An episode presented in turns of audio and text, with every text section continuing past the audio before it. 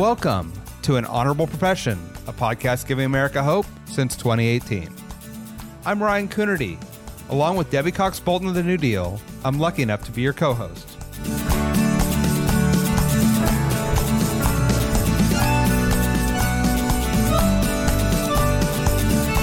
An Honorable Profession is a New Deal Leaders podcast. The New Deal is an organization that supports the next generation of American leaders. From attorneys generals state senators to mayors to school board members, these are the people that are pushing policies and politics that will respond to climate change, rebuild our economy, address racial injustice, and restore our democracy.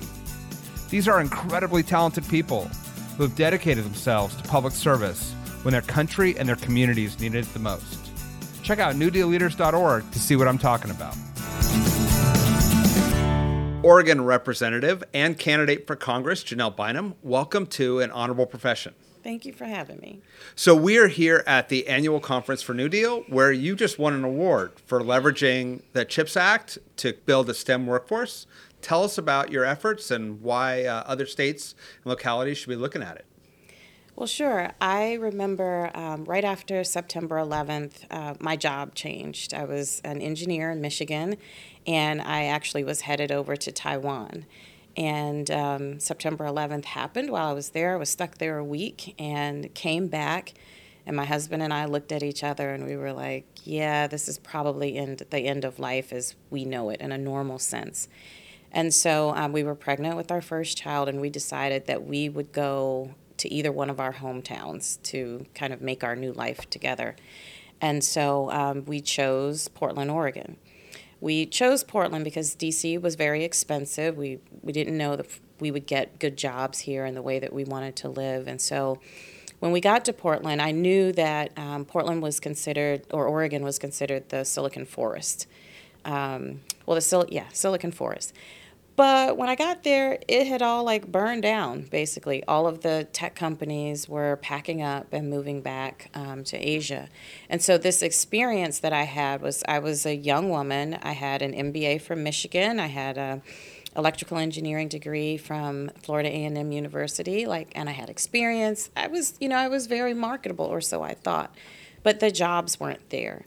And so I was this kid who had come back home to my husband's hometown and there was nothing waiting for me. And that to me was like, hmm.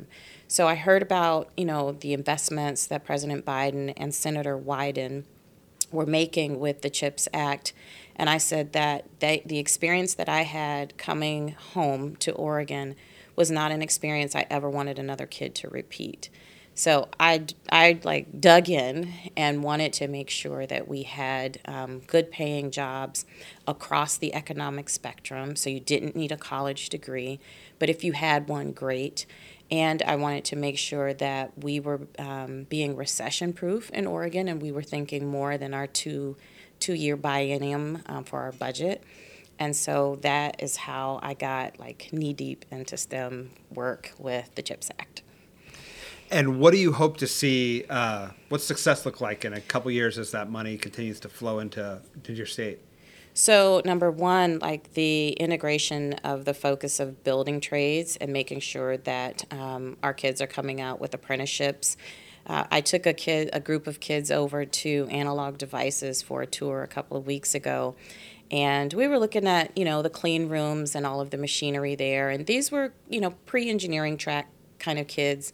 And I walked past uh, some of the building trades guys who were installing some new equipment and uh, just t- chatted with them for a minute. And they said, hey, just let them know we're putting you know, pipes together with rubber cement for 130k a year. And I was like, okay. so I hope, and and so far, what the um, what the estimates are are that the basically 300 million or so that we put in with respect to tax credits and um, and direct investments with companies or matching investments with companies has yielded 43 billion dollars in estimated investment for the state and 6,000 jobs. Like that. that's a big number for this, for little old Oregon. Oregon. Yeah, you know that's huge. That is enormous. You've been um, I've admired your work uh, for a while now, and you're a clear advocate for opportunity. Yes. Can you talk about how that has played in your life, and then how you hope to bring it to your state and now to Congress. Yeah, so I'm I'm a kid whose parents came from South Carolina up to Washington D.C. through the Great Migration. And as people were migrating out of the South, there were there were some there were certain truths. My mother went to basically the last year of segregated high school in 1970, um, where the school board told her parents, you know, you have the choice between the integrated school and the Negro school um, to finish your education. And she chose the Negro school, but she was the grad the valedictorian, but she did not have a plan when she, once she graduated. There was no plan for her to go to college, go to trade school, nothing. And so that to me, um, so she ended up being a teacher. Um, that to me was just indicative of the fact that there are plenty of rural kids, plenty of you know black and brown kids, um, immigrant kids who for whom their experience ending high school shows us that there is talent but no opportunity. And to me, as a legislator, as, as, a, as a politician, my goal is to bridge that gap between talent and opportunity. And that it, it's not it's not based on race. It's not based on you know what your political affiliation is. It's just purely harnessing the educational power and the, the talent that we have in our country that hasn't been unleashed yet. And you come from a small business background mm-hmm. and have been a strong advocate for small business. Can you talk about the role that that plays, both again in your life, but also in in your policy making? Yeah, so I, I kind of fell into small business. So we moved to Oregon because my, my husband's mom, um, she was the first African American McDonald's owner in Oregon, and she said she was retiring. She hasn't yet. Um, and so my husband was going to go work in that field while um, I like made the real money because there wasn't a whole lot of money in that. Um, but I never got the job, right? I never got that job. So I ended up going to work with my in laws. And what I saw was um, the impact of access to capital. We were expected to make investments in the restaurants, but you actually had to have money. Um, how much that how much that capital cost was also very interesting. We were afforded really good opportunities because we were part of a larger system that we were able to get loans for you know much cheaper than say I don't know um, McDonald's versus Quiznos. Quiznos is out now, but it was very expensive. Um, and so we were also seeing, so once I'm in the business, we were also seeing where students were coming to our restaurants to work, but they didn't have the skills that they needed. So we were having to backfill in that way. And then all of the other little costs that government was passing on to small businesses, thinking that we could always absorb them, that to me said that we actually need a voice in the legislature, in Congress, to talk about what Main Street is feeling. And tell me about that journey. So you're you're running a business. It's going well. It's not easy, but it's going well. You're playing roles in your state, in your region, nationally, on advisory boards, and mm-hmm. working with mm-hmm. people. What makes you run for office? And tell me about that first campaign. Ooh, the first campaign um, was interesting. My mother, I, I asked my mom. It was an open seat. And I asked my mom, hey, you know, somebody mentioned I should run for this. What do you think? And she said, you know, if your generation doesn't stand up, our all of the gains that my generation made um, will be lost. And she was pretty doomsday about it. But she turned out to be right. Like from her perspective, you know, when she was, you know, coming up, women didn't have access to birth control um, in the way that we that my generation did, and and now we're seeing that my daughters don't have that same access to a full spectrum of reproductive health care choices. Um, when you think about um, civil rights rollbacks, when you think about voting rights rollbacks, all of those things that she, and her experience in South Carolina, growing up in you know Horry County and Nixonville, she was very scared of that. So for me, that meant okay. Um, I protested. I was like, I have four kids. We're working in the stores. Like, we're trying to get some momentum. Like, I'm doing everything I can. And she said, No, you're not. So that that first um, run was about. Uh, my theme has always been my slogan has been passing opportunity on. So my parents were public school teachers. They passed it on to me, and I was able to become an engineer. And then whatever my children um, decide to become, they know that they that we stand firmly behind them, and that they have the opportunity to do anything that they want and pursue their dreams. How do you balance the campaigning? Oregon's a part-time legislature, at Sort least of. in, in, at least in theory. running a business, four kids. People Yeah. listening may say, like, how does she do it? Um, and is there any way, like, that could be a big barrier for a lot of folks? Well, first of all, I have a great husband who is. Um, he says I didn't ask him. I did ask him if, if it was okay if I could run. He said I told him, but I have a great partner, right? Like that, and my family's bought in. They're you know they get annoyed by the late nights, but I'll tell you the one thing that has saved me is technology um, that I swear by, and it's Google Calendar. And so, what I've done is tried to reduce the amount of uncertainty, just like in business.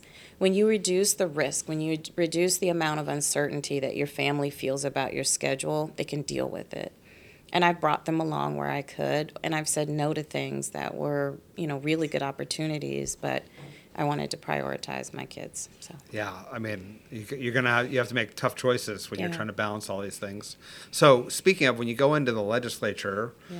there's an endless array of issues that you're going to have to vote on, and some that you can champion. Um, what are some of the things beyond the CHIPS Act uh, and STEM that, that you're proud of the work you've done?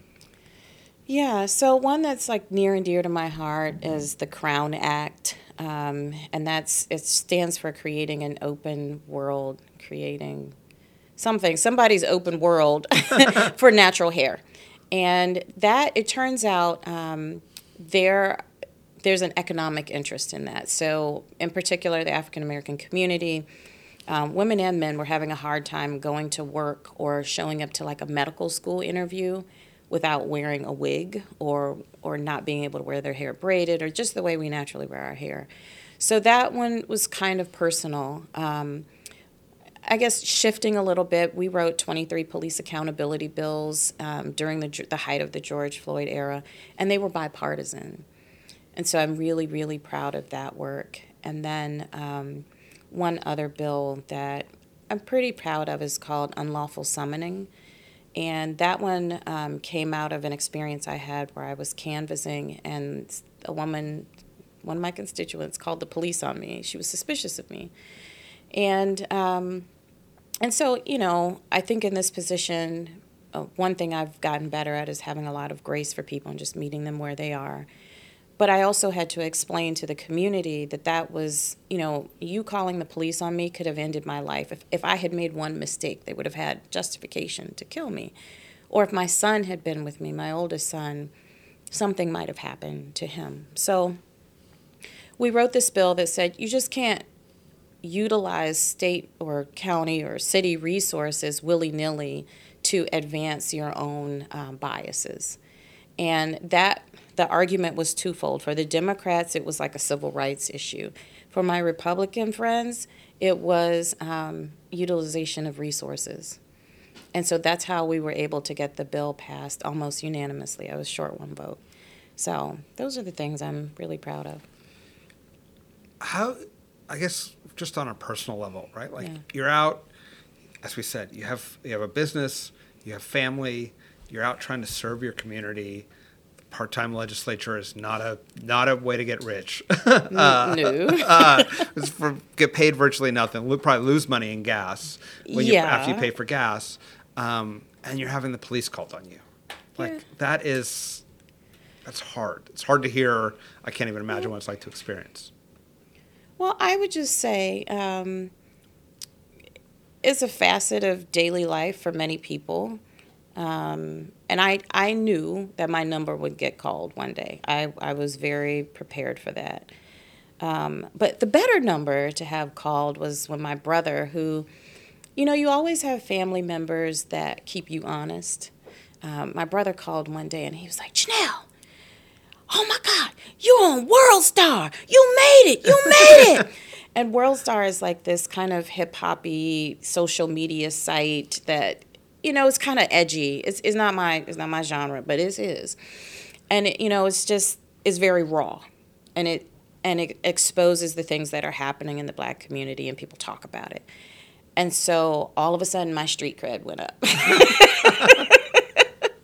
like I was invited to the picnic at that point, the cookout. Um, so I just, you know, I don't. I, as long as I am safe, um, ultimately, and um, and I can look at an, at an experience and I can see where someone else has endured some pain, and we can turn that into legislation to kind of change that or educate people. I'm okay with that. Like, you have to be able, and this is like my husband, what he loves about me and what he, mm, what challenges him. um, I am really focused. Like, he says, I don't see anything else. That's his job. Um, but I'm really focused on keeping the main thing the main thing. And in writing legislation and thinking about bills that people actually need, I believe that once you become too emotional about a bill, you're, you're no longer objective. But if you keep the main thing the main thing, you can pass the bill. And if you tell different stories and meet people where they are, you can pass the bill and you can be a much more effective legislator. Let's talk about meeting people where they are, because you said that yeah. these bills have passed with bipartisan mm-hmm. support, as well as your other bills have. Mm-hmm. Um, Oregon is as partisan divided as yeah. most of the country is.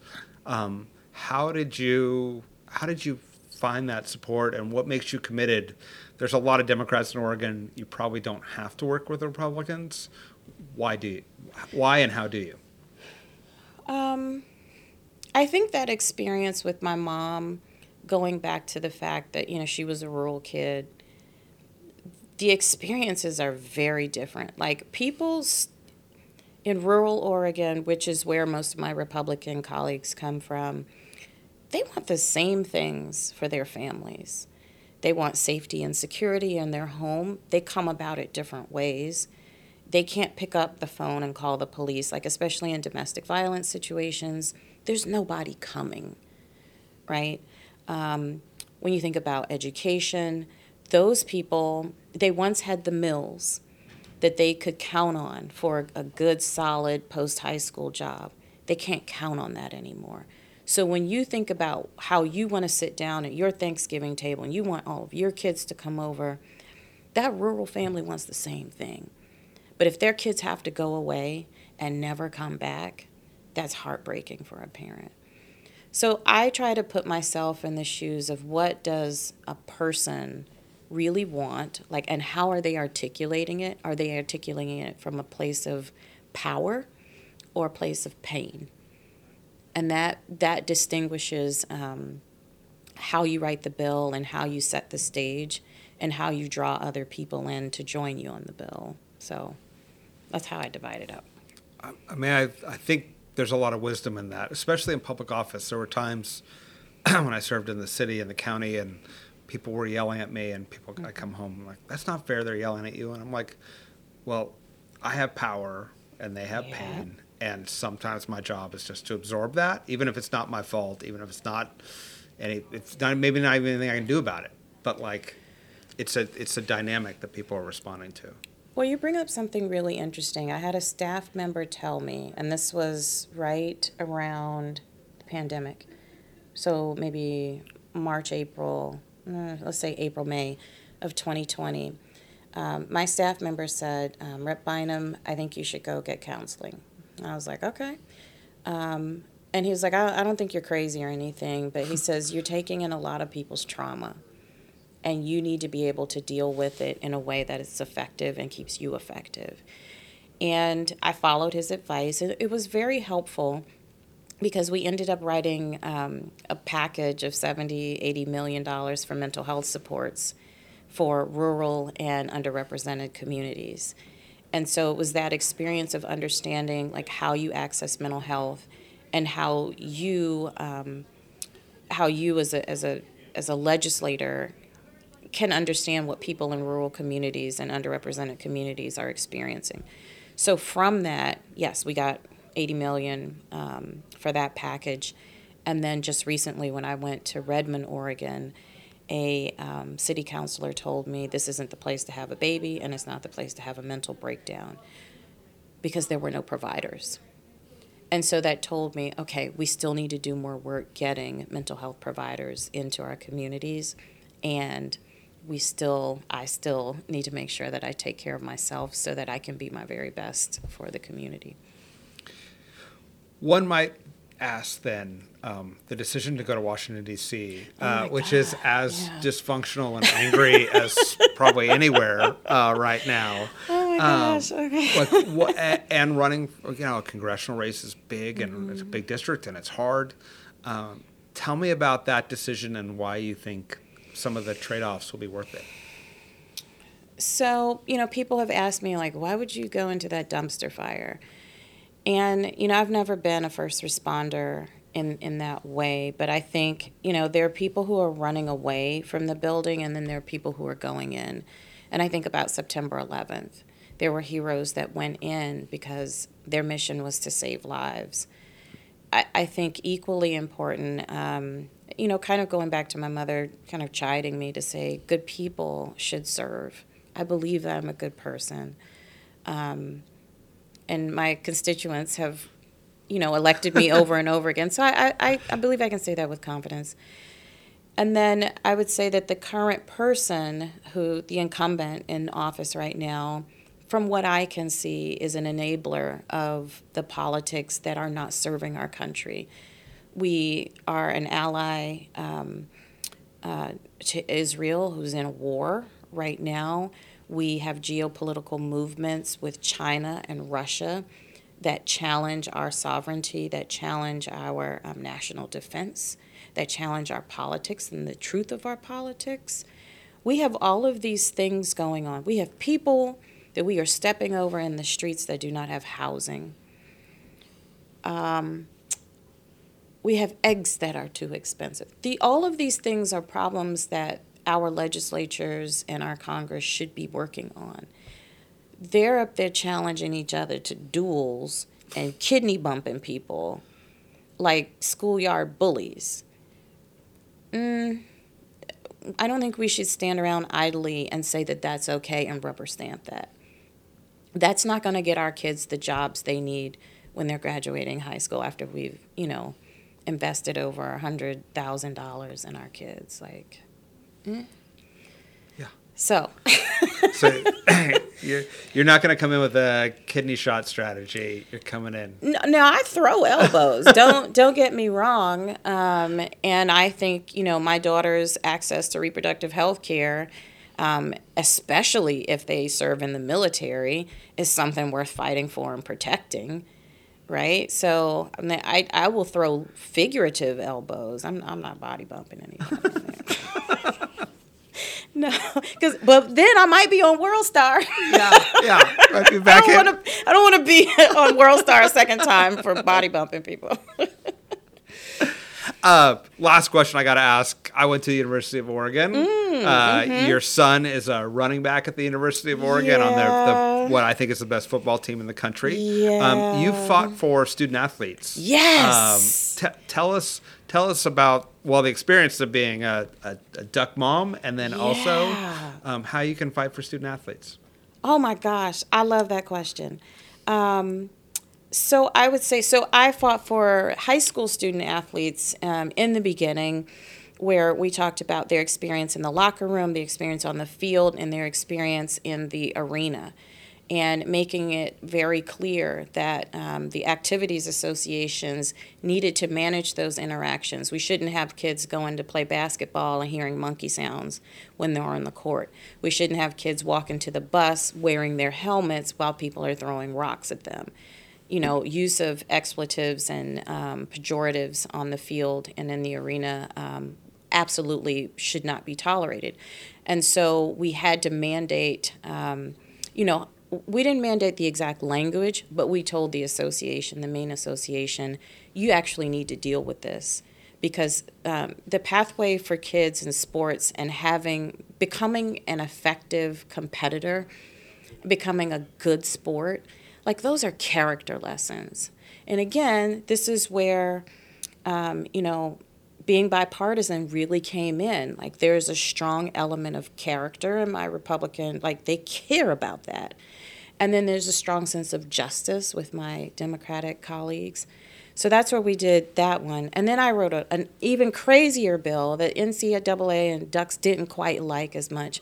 But I was pushing the envelope on the safety of our student athletes. My son said that um, he experienced one time a lady asked him for like an armband or something to autograph something. And he was, you know, getting ready to do it, and she starts touching him, like just inappropriately.